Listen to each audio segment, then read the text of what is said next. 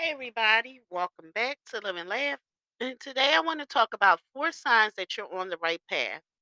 Number one, in the midst of all the ups and downs, you still feel a sense of peace in knowing that everything happens for a reason.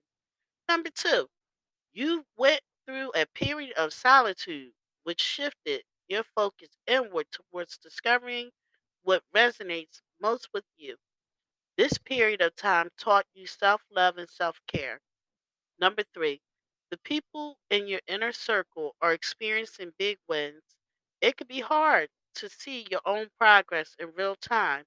However, when your tribe is winning, this is a sign that you are also winning. Number four, you desire to find balance between what feels right and what makes sense.